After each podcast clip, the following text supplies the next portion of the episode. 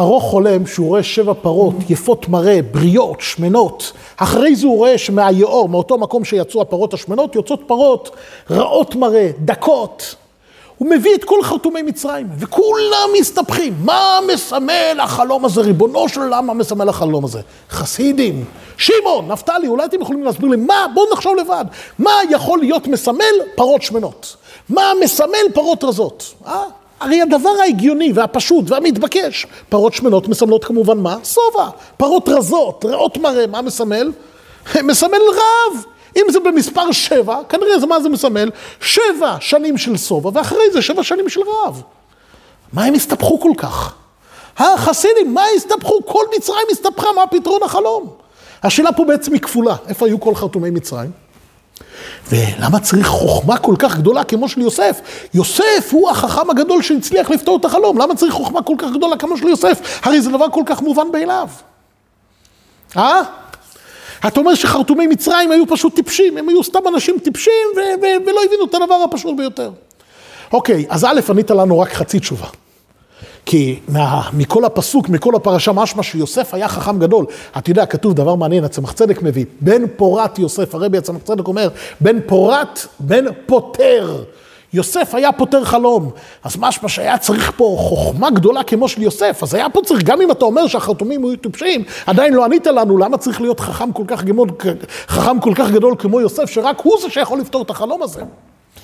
ועוד כמובן, כן, שמעון, חרטומי מצרים היו ממש, ממש, ממש לא טיפשים, הם היו אנשים חכמים גדולים מאוד מאוד. בפרשת וערה אנחנו נקרא דבר מדהים. אם זה לא היה כתוב בתורה, אני לא הייתי מאמין לזה. פרשת וערה נקרא שמשה רבינו בא לפרעה בשליחות אלוקים, בשליחות הקדוש ברוך הוא, ואומר לו, תראה, הנה אני הופך את המטה שלי לנחש. חרטומי מצרים גם הצליחו. חרטומי מצרים גם הצליחו לעשות כזה דבר, אז כנראה שהם היו ממש לא טיפשים, רחוקים מאוד מטיפשים, הם היו אנשים שוב חכמים מאוד מאוד. ובהמשך שמשה רבינו הופך את המים של מצרים לדם, גם הם מצליחים לעשות את זה. והם אפילו מצליחים גם הם לברות צפרדעים. בקנים הם כבר הסתבכו. בקינים הם באו ואמרו, אצבע אלוקימי. רש"י אומר, לברוא דבר כל כך קטן כמו קינים, מכשפים, גם המכשף החכם והמוכשר והמוצלח ביותר, מכשף כבר לא יכול לעשות את זה, זה רק הקדוש ברוך הוא. רק משה רבינו, איש האלוקים, בשליחות הקדוש ברוך הוא יכול לעשות את זה. אבל שוב, להפוך מטה לנחש, לברום, לברוא דם וצפרדע, הם לא היו טיפשים, ממש ממש לא. אז איפה, אז איפה, איפה היה השכל שלהם? למה הם לא אמרו את הדבר הכי הכי פשוט? ובכל זאת, אם עדיין הם הסתבכו ולא קלטו מה מסמל פרות שמנות ופרות רזות, הקדוש ברוך הוא שולח חלום שני, שהוא ממש זועק את זה. שבע שיבולים יפות, צומחות, ואחרי זה שבע שיבולים שדופות קנים. ריבונו שלום, הרי ברור, ברור מאוד, ברור, כל כך ברור, שזה מסמל שובע ורעב. למה חרטומי מצרים לא מבינים את זה? רש"י מביא שהם הציעו לו כל מיני רעיונות, כל מיני פתרונות, כל מיני דברים, הקריצו כל מיני דברים. למשל רש"י מביא שהם אמרו, שבע בנות אתה מוליד, שבע בנות אתה קובר. איך הם הגיעו לשבע בנות אתה מוליד ושבע בנות אתה קובר? למה לא אמרו, למה הם לא אמרו את הדבר הכי הכי פשוט והגיוני? הרבי מלובביץ', חסידים יקרים, הרבי מלובביץ' באחת משיחותיו הקדושות הסביר דבר מאוד מעניין, גאוני ופשוט. ממש מצד אחד גאוני, מצד אחד מאוד מאוד פשוט. חרטומי מצרים לא העלו על דעתם את הרעיון של שובע ורב מסיבה פשוטה ביותר. כי פרעה מספר להם, פרעה אומר להם ככה, אני רואה את הפרות השמנות, איך לשון הפסוק, שבע פרות יפות מראה, בריאות בשר, יוצאות מהיאור, והנה אחריהם מה קורה, יוצאות פרות רעות מראה, דקות בשר ודקות בשר, וקורה דבר מעניין. ותעמודנה, שימו לב חסידים, יהודים יקרים שימו לב, ותעמודנה אצל הפרות על שפת היאור. יש שלב מסוים שהוא רואה את שתיהם עומדים ביחד. פרעה רואה גם את הפרות השמנות וגם את הפרות הרעות עומדות ביחד. באים החרטומים ואומרים, אוקיי, אם הם עומדים ביחד, לא יכול להיות שזה מסמל שובע ורעב, מסיבה פשוטה ביותר. אין מצב של פרק זמן, אפילו הקצר ביותר, ששובע ורעב משמשים בערבוביה. כל אחד מבין שאם יש שובע אין רעב, רעב אין שובע, זה לא הולך ביחד. אז איך יכול להיות שפרעה רואה את הפרות השמנות והפרות הרעות ביחד, בו זמנית, ותעמודנה אצל הפרות על שפת היאור? איך יכול להיות? אם יש שובע אין רעב, אין רעב, רעב זה בדיוק ההפך משובע. רעב מבטא שאין שובע. איך הם עומדים ביחד? לכן חרטומי מצרים מנסים לדלות מהראש כל מיני רעיונות, כל מיני פתרונות, אבל הם מחפשים משהו שיכול לקרות בו זמנית. לכן, כמו שאמרתי, אחת הדוגמאות שרש"י מביא, אחת הדוגמאות שרש"י מביא, זה כמובן מה? הרעיון של מה? שבע בנות אתה קובר, שבע בנות אתה מוליד. בהחלט הגיוני שלפרעה היה הרבה נשים. כבר בפרשת לך לך אנחנו למדנו שמצרים הייתה ארץ שטופת זימה. הגיוני מאוד שלפרעה היה כמה וכמה נשים. מאוד יכול להיות שבוקר אחד פרעה מגלה שנולדו לו שבע בנות. שעתיים אחרי זה הוא מגלה ששבע בנות אחרות מתו לו. שבע בנות אתה מוליד, שבע בנות אתה קובר. זה דבר שיכול להתרחש בו זמנית, אבל שובע ורעב לא יכול להתרחש בו זמנית. לכן הם מחפשים רעיונות אחרים, אבל לא של שובע ורעב. ופה מגיעה הגאונות העצומה של יוסף. פה מגיעה החוכמה של פן, בן פורת יוסף, הבן שפוטר. יוסף בא ופוטר את החלום ואומר, לא, לא, לא, לא, שבע פרות רעות, אה, שבע פרות יפות, שמנות, ושבע שיבולים, ושבע שיבולים יפים, מסמל שובע. ושבע הפרות הרעות ושבע השיבולים הרעות מסמלות שבע שנות רעב. אה, איך זה ביחד?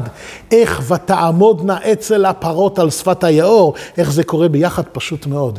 כן, כי על אף שיהיה שובע גדול מאוד במצרים, על אף שיהיה שבע שנים מלאים בשובע, מלאים בכל טוב, מלאים בשפע, אבל בלב כבר יהיה לחץ מהרעב. הרי בשבע שנות השובע, כמו שיוסף ממליץ לפרעה, וכמו שאכן קורה במצרים, כבר בשבע שנות השובע אוספים אוכל בשביל שנות הרעב. אז כבר בפרות הטובות אתה כבר רואה את הפרות הרעות. כבר בשנות השובע אתה מרגיש, אתה חש אתה כבר אוסף אוכל לשבע שנות הרעב. זאת אומרת, אתה רואה את זה בו זמנית. כבר בתקופת הפרות, כבר בתקופת השובע, אתה רואה את תקופת הרעב. וגם לאידך גיסא, בתקופת הרעב, מה אכלו במצרים? לא רק אכלו במצרים, בתקופת הרעב הרי סיפקו אוכל לעולם כולו, כן? סיפקו אוכל לעולם כולו, מאיפה? משנות השובע. אז שוב, בשבע שנות השובע אתה כבר רואה את הפרות הרעות. ובשבע שנות הרעב אתה עדיין רואה את הפרות הטובות. נכון שיש רעב, אבל אתה רואה את הפרות הטובות. זה בעצם היה החוכמה הגדולה של יוסף. לראות איך הדברים ההפוכים מסתדרים ביחד. הדברים הפוכים, פרות טובות עם פרות רעות, שובע עם רעב, שיבולים רעות, שיבולים טובות, איך הם ביחד? יוסף הוא זה שעושה סדר. יהודים יקרים, אנחנו עוסקים בפרשות האלה הרבה הרבה על חלום, חלומות. להבדיל, גם יוסף חלם. בפרשה שלנו אנחנו קוראים על החלומות של פרעה. הגלות נמשלה לחלום. שיר המעלות בשוב השמש שיבת ציון. היינו כחולמים. הגלות נמשלה לחלום. ובדיוק החלום הזה של פרעה, בדיוק החלום הזה של פרעה, מסביר לנו למה הגלות נמשלה לחלום. מה הקשר בין גלות לחלום? למה דווקא החלום של פרעה? כי החלום של פרעה הוא זה שהביא את הגלות. החלום של פרעה הוא הרי זה שגרם שיוסף נהיה מלך במצרים. בהתחלה היה נחמד מאוד, יוסף מלך במצרים, אבל זה הביא שיעקב, וכל אחי יוסף, יעקב וכל בניו יורדים למצרים. יעקב יורד עם כל, בעצם העם היהודי כולו יורד למצרים, ובהמשך כמובן מזה הגיע מה? הגיעה הגלות הקשה ביותר. מזה הגיע שנות השעבוד, השנים השחורות, השנים הקשות של עם ישראל בשעבוד מצרים. הכל התחיל מה, מהחלום הזה. לכן בחלום הזה, החלום הזה, אם נתבונן בו, נבין טוב מאוד למה החלום נמשל. למה הגלות נמשלה לחלום. ושוב, בואו נזכר בפסוק, שיר המעלות. בשוב השמש שיבת, בשוב השמש שיבת ציון היינו כחולמים. המצודה דוד אומר פה דבר מאוד מאוד, הוא אומר פה פירוש מאוד מעניין. מה זה בשוב השמש שיבת ציון היינו כחולמים? הוא אומר, בתקופת הגאולה יהיה כל כך טוב. יהודים, תשמעו, תשמעו את הבשורה הטובה שמספר לנו דוד המלך לפי המצודה דוד. כשמשיח יבוא, תהיה גאולה. כמה שפע של טוב יהיה. איזה טוב יהיה לעם ישראל. הקדוש ברוך הוא יעניק לנו, ירעיף לנו, ייתן לנו, יפתח לנו, ישפיע שפע אדיר. יהיה כל כך טוב, שנשכח כביכול את תקופת הגלות. נצטרך לצבות את עצמנו מפעם. מה? פעם היה גלות? פעם היה תקופה לא טובה? היה פעם, יכל היה להיות, היה, היה, היה מצב שתהיה כזאת, שתקרה כזאת סיטואציה, שחמאס, השם ישמור, מתעלל שעות על גבי שעות ביהודים? זה יישמע לנו דמיון, זה יישמע לנו הזיה. הרי לעתיד לבוא, כשמשיח יבוא, העם ישראל ישלוט בעולם, ויהיה שפע, שוב, טוב, בלי סוף. והריקותי לכם ברכה עד בלי די, עד שיבלו שפתותיכם מלומר די. לא נאמין שפעם הייתה גלות. זה המצודת דוד מסביר על הפסוק. אבל בחסידות מוסבר שהגלות עצמה היא נמשלה לחלום. הגלות עצמה מבטאת חלום. מה הקשר בין גלות לחלום? הוא אז בואו נראה, בואו נבין למה הגלות נמשלת לחלום, בואו נראה את הבעייתיות בזה, ובואו נראה איך שיוסף הצדיק, איך שיוסף הצדיק הוא בן פורת יוסף. הוא הבן, הוא הבן שפותר לנו, הוא הבן שמגלה לנו איך מתגברים על הבעיה הזאת. אז הגלות נמשלה לחלום. מה ההבדל בין מציאות לחלום? תעזרו לי, יצחק, תעזור לי. מה ההבדל בין מציאות לחלום? מציאות הכל מסודר. במציאות הכל מסודר. לא יכול להיות שאני הולך בפתח תקווה ומגיע, פתאום מוצא את עצמי בתוך אשקלון, ומשם לאמריקה, ומשם לאוסטרליה. במציאות הכל מסודר, יש זמן, יש מקום, הכל לפי הסדר. בחלום, זוכרים? זוכרים שפעם חלמנו, אה? זוכרים את הלילה האחרון? בחלום הכל מתערבב. אתה יכול להיות שאתה הולך בעזה, משם מגיע ללונדון, לארגנטינה, ממשיך ישר לתוך החלל החיצון. הכל מתערבב, גם בזמן מתערבב, כן? כל מיני, בחלום אתה רואה כל מיני סיטואציות, כל מיני מאורעות, שאתה חולם שאתה בגיל 30 או 50, ומתערבב לך עם שנות הילדות. היי, hey, רגע, רגע. איך זה התערב, איך זה קרה הכל ביחד, גם, גם סיטואציות שקרו שאתה בגיל 5 וגם סיטואציות שקרו שאתה בגיל 50. אבל הכל יכול לקרות בחלומות. אתם יודעים, הגמרא במסכת ברכות אומרת דבר מעניין. מישהו פעם חלם, מישהו פעם חלם, אה, לוי, פעם חלם, יצא לך פעם לחלום על אה, פיל שנכנס בתוך נקב של מחט, לא חולמים על זה. אתם יודעים למה לא חולמים? לא כי, לא, לא כי אי אפשר לחלום על זה. כי הרי החלומות, ממה אנחנו, את מה אנחנו, איזה סיטואציות אנחנו חולמים? דברים שיראו אותנו, דברים שקרו לנו ויראו לנו במשך היום. אבל אם אתה תחשוב, הגמרא אומרת שאם אתה תחשוב על פיל, תחשוב, תדמיין כל היום, פיל שנכנס בנקב של מחט, בלילה תחלום את זה ותחשוב שזה קורה במציאות. הלו, איך זה קורה במציאות? איך זה יכול לקרות? פיל כל כך גדול, איך הוא עובר בנקב של מחט? אבל הכל יכול לקרות בחלומות. זה מוסבר בחסידות, זה בדיוק הבעיה של הגלות. הדברים מתערבבים לנו ביחד, הדברים מעורבבים, הנה בגלות מצרים, משה רבינו מגיע לעם ישראל ומביא להם את הבשורה האדירה, פקוד פקדתי, הקדוש ברוך הוא מרגיש אתכם, אוהב אתכם, כואב לו שפרעה מתעלל בכם, ויאמן העם, ויקדו וישתחוו, מתחילים לרקוד על בשורות הגאולה. אבל תקופה אחרי זה, ולא שמעו אל משה. למה לא שמעו אל משה אם אתה מאמין ושמח בבשורת הגאולה? למה לא שמעו אל משה? מקוצר רוח ומעבודה קשה. תשימו לב, מצד אחד מאמינים, מצד אחד ולא שמעו אל משה. רגע, אתה מאמין או לא? בגלות הדברים מתערבבים. הנה גם אנחנו. כל בוקר לא חסר יהודים שמגיעים להתפלל. מגיעים, ציצית, טלית, תפילין, מתפללים, ובאמצע אופס חותכים בתפילה ובורחים לעבודה. רגע, אתה מאמין בהשם או לא מאמין בהשם? אם אתה מאמין, אז אתה יודע הרי שהקדוש ברוך הוא, הוא זה המפרנס לכל, הוא מנהל את העולם. אם אתה מתפלל, אם אתה מתייצב כל בוקר עם טלית ותפילין בבית הכנסת, או גם אם אתה עושה את זה בבית, אז אתה אמור להבין שלא הבוס שלך יחליט מה יהיה הגורל שלך.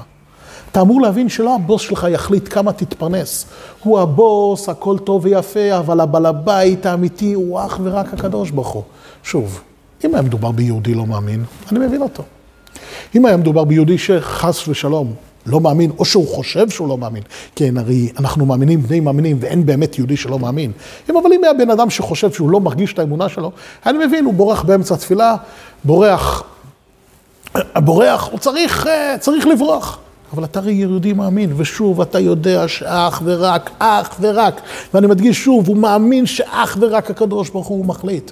אז למה אתה בורח בתפילה? הרי אתה יודע שככל שנתקשר ונתחבר לקדוש ברוך הוא, ככל שנעשה את המצוות שלו, ככל שנתפלל עליו יותר, תבוא עלינו ברכה הרבה הרבה יותר גדולה. אז למה אתה בורח באמצע? אתם יודעים, רב לוי יצחק ברדיצ'וב ראה יהודי שבאמצע התפילה בורח. לא, לא, יהודי, לאיפה אתה בורח? רבי, אני בורח לפרנסה, מה אני אעשה? אני צריך לעבוד, בורח לפרנסה. אומר לו רבי לוי יצחק, יכול להיות שאתה לא בורח לפרנסה. יש מצב שאתה בורח מהפרנסה שלך. שאתה מתפלל לקדוש ברוך הוא, שאתה נמצא בבית כנסת, מתפלל, מרוכז אליו, מרוכז לקדוש ברוך הוא, זה, זה הברכה שלך. אתה בורח מזה, אתה בורח מהברכה, אתה בורח מהפרנסה, כן? אבל זה הבלבלה אצלנו. יהודי נמצא בבית הכנסת, הוא ברור לו, שוב, רק ההתקשרות והח... ולחזק את הקשר לקדוש ברוך הוא, זה מביא לנו ברכה. העבודה וכל זה, זה רק כלי. וכי הנה, למשל יש פסוק מפורסם, אסר תאשר, אסר תאסר, אומרים לנו חז"ל, אשר, אסר, בשביל שתתאשר. ככל שנותנים יותר צדקה, מרוויחים יותר, ככה מבטיח לנו הקדוש ברוך הוא. הרמב"ם פוסק, אין אדם מעני מן הצדקה. ויהודי מאמין בזה. אבל לא חסר סיטואציות ומקרים שיהודי לא יכול, לא מצליח להכניס את היד לכיס, הוא מאמין באמונה שלמה, הוא מאמין בקדוש ברוך הוא, מאמין בתורה, מאמין, אבל יש אצלו בלבלה אחת גדולה, הוא מבולבל. זה בדיוק החלום, זה בדיוק החלום, זה בדיוק החלום של הגלות, היינו כחולמים. אצלנו משמש בערבוביה, אנחנו מצד אחד גם אוהבים את הקדוש ברוך הוא, וגם קצת עבירות. אולי לפעמים אפילו הרבה עבירות. תאוות עולם הזה מתערבבים אצלנו ביחד עם אהבה לקדוש ברוך הוא, ביחד עם אהבת השם ויראת השם. זה הבעיה של החלום. אני נמצא בבית כנסת, אני מרגיש את הקדוש ברוך הוא, אני יוצא החוצה, דקה אחרי זה, בדיוק כמו שבן אדם חולם סיטואציה מגיל חמש ביחד עם גיל חמישים, הוא מתערבב אצלו אהבת השם עם אהבת עולם הזה, או אפילו דברים גרועים יותר. עד כדי כך שהוא אפילו יכול, לחלות, יכול לחלום שפיל נכנס בנקב של מחט. ממש לפעמים יכול להיות שהוא חושב שהוא עושה עבירות והוא מרוויח מזה. לחשוב שלעשות עבירות, שוב, אני מדבר על יהודי שמאמין בקדוש ברוך הוא. אני חוזר ומדגיש, כל יהודי מאמין בקדוש ברוך הוא, אבל יש יהודים שלא, שלא מודעים לזה. מדבר יהודי שמודע, הוא מאמין בקדוש ברוך הוא. והוא יכול לחשוב שאם הוא יגנוב, או, י, או ינהל את העסקים שלו לא כפי רצון השם, לא על פי הלכה, לא כפי שכתוב בשולחן ערוך, הוא יכול, הוא חושב שהוא מרוויח מזה. זה בדיוק כמו לחלום שפיל נכנס בנקב של מחט. אי אפשר, לא יכול להיות שתעשה נגד השם ותרוויח, לא יכול להיות. ככל שניצמד להוראות של הקדוש ברוך הוא נרוויח, ויהודי מאמין בזה. אבל בפועל יש אצלו בלבלה, וקורה הפוך. זה רואים בחלום של פרעה יהודים. מה מבטא החלום של פרעה? מה היה הבעייתיות? זוכרים? אז זוכרים, ראובן, מה היה הבעיה? למה, למה חתומים הסתבכו עם החלום של פרעה? כי מה היה הבעיה שמה? מה היה שמה? היה בלבלה, רעב ושובע ביחד. רעב ושובע. פרות טובות או פרות רעות? איך אתה רואה רעב ושובע? איך יכול להיות מצב של ותעמודנה אצל הפרות על שפת היאור? איך יכול להיות רעב ושובע משתמשים בערבוביה? או, זה החלום של פרעה, זה מבטא את הגלות. חסידים יקרים, נו, אז איך מתגברים על הבעיה ש... איך מתגברים על הבעיה שלנו? בשביל זה בדיוק מגיע יוסף. מגיע הבן הפורת, הבן הפותר. בדיוק בשביל זה מגיע יוסף, והוא פותר לנו את החלום. יוסף, אתם יודעים מה זה יוסף? זה הנקודה הפנימית של כל יהודי. כל יהודי קרוי על שם יוסף. אנחנו בדרך כלל נקראים על שם יעקב אבינו, ישראל, שזה יעקב. הרבה פעמים אנחנו גם נקראים על שם אברהם או יצחק, אבל יש גם כמה פעמים שאנחנו נקראים על שם יוסף. רואה ישראל האזינה. נוהג כצאן יוסף, תשימו לב. אנחנו פונים לקדוש ברוך הוא ואומרים לו, אתה נוהג כצאן, אתה מנהיג כמו צאן, את מי? את יוסף, את העם היהודי, את עם ישראל. שוב, כל יהודי בעצם הוא גם, יש בו, הנקודה הפנימית שלו היא יוסף הצדיק. רבותיי, תשימו לב, לפעמים יש לנו בלבלה אחת גדולה, כמו שאמרנו. בחלום מתערבב אצלנו הרבה הרבה דברים, הכל מעורבב, הכל סלט אחד גדול, ענק. הכל מעורבב בחלום. אבל יש דברים שגם בשיא החלום, גם בחלום העמוק ביותר, גם בשינה העמוקה ביותר, אנחנו לא מתבלבלים. שוב, כמו שאמרתי, יכול להיות שאני מרגיש שאני הולך בלונדון ומשם לפריז, משם לעזה, ויוצא בבואנוס איירס. יכול להיות שמתבלבל אצלי דברים מה, מהקטנות, מהגן, עם דברים עם המושב זקנים, הכל ביחד. אבל אף פעם לא התבלבלתי בין עצמי לבין מישהו אחר. לא יכול להיות שאני חולם ובחלום מתערבב אצלי, רגע, אני זוכר שמישהו רצה להרוויח בלוטו. אני לא זוכר אם זה היה אני או השכן שלי, כן? גם בחלום העמוק ביותר וגם בחלום ההזוי ביותר, לא יכול להיות שאני לא זוכר אם זה אני או מישהו אחר. במהות שלי אני לא מתבלבל. וזה בדיוק מה שאומר לנו יוסף, זה בדיוק מה שאומר לנו נקודת הנשמה שלנו. תשימו לב. יוסף מדגיש לך, אתה והקדוש ברוך הוא מאוחדים. אז מה אם אני והקדוש ברוך הוא מאוחדים? אני והקדוש ברוך הוא יהודי והקדוש ברוך הוא ישראל, אורייתא וקודשא בריחו כול אחד, יהודי, התורה והקדוש ברוך הוא, זה דבר אחד. אז מה אם זה דבר אחד? אז אתה לא תתבלבל. למה? תשימו לב. אם כל הקשר בינינו ובין הקדוש ברוך הוא, אם כל הקשר בינינו ובין הקדוש ברוך הוא, אם כל הקשר בינינו ובין הקדוש ברוך הוא היה מושתת רק על השכל, אז בתקופת, בתקופת הגלות, בחלום השכל לא עובד. גוי למשל, כל הקשר בינו ובין הקדוש ברוך הוא מושתת על שכל, מושתת על היגיון. יש מצבים שהשכל לא עובד. אם השכל לא עובד, אז הוא מבולבל לחלוטין. אבל אצל יהודי, הקשר הוא לא על פי השכל. הקשר הוא לא על פי השכל, הקשר לא מתחיל מהשכל, הקשר הוא הרבה יותר עמוק. אנחנו והקדוש ברוך הוא, אנחנו והקדוש ברוך הוא מאוחדים ממש. אז גם בתקופה, כשאתה קולט שאתה והקדוש ברוך הוא זה אותה מהות, כשאתה קולט שאתה והקדוש ברוך הוא זה אותה מהות ממש, אז גם אם השכל לא עובד, וגם אם אתה מבולבל לחלוטין ובמקום השכל שולט כוח הדמיון, אז לא משנה. אתה מבין שאתה והקדוש ברוך הוא מאוחד, ובמילא כמובן שאתה מחליט ובוחר לבחור אך ורק בקדוש ברוך הוא. ושום מציאות ושום חלום לא יבלבל אותך, להפך. ואנחנו קולטים שככל שנחזק את הקשר לקדוש ברוך הוא יותר, אז נראה ממש בקרוב ממש, בקרוב ממש, בשוב השם אשבה ציון היינו כחולמים. תודה רבה יהודים.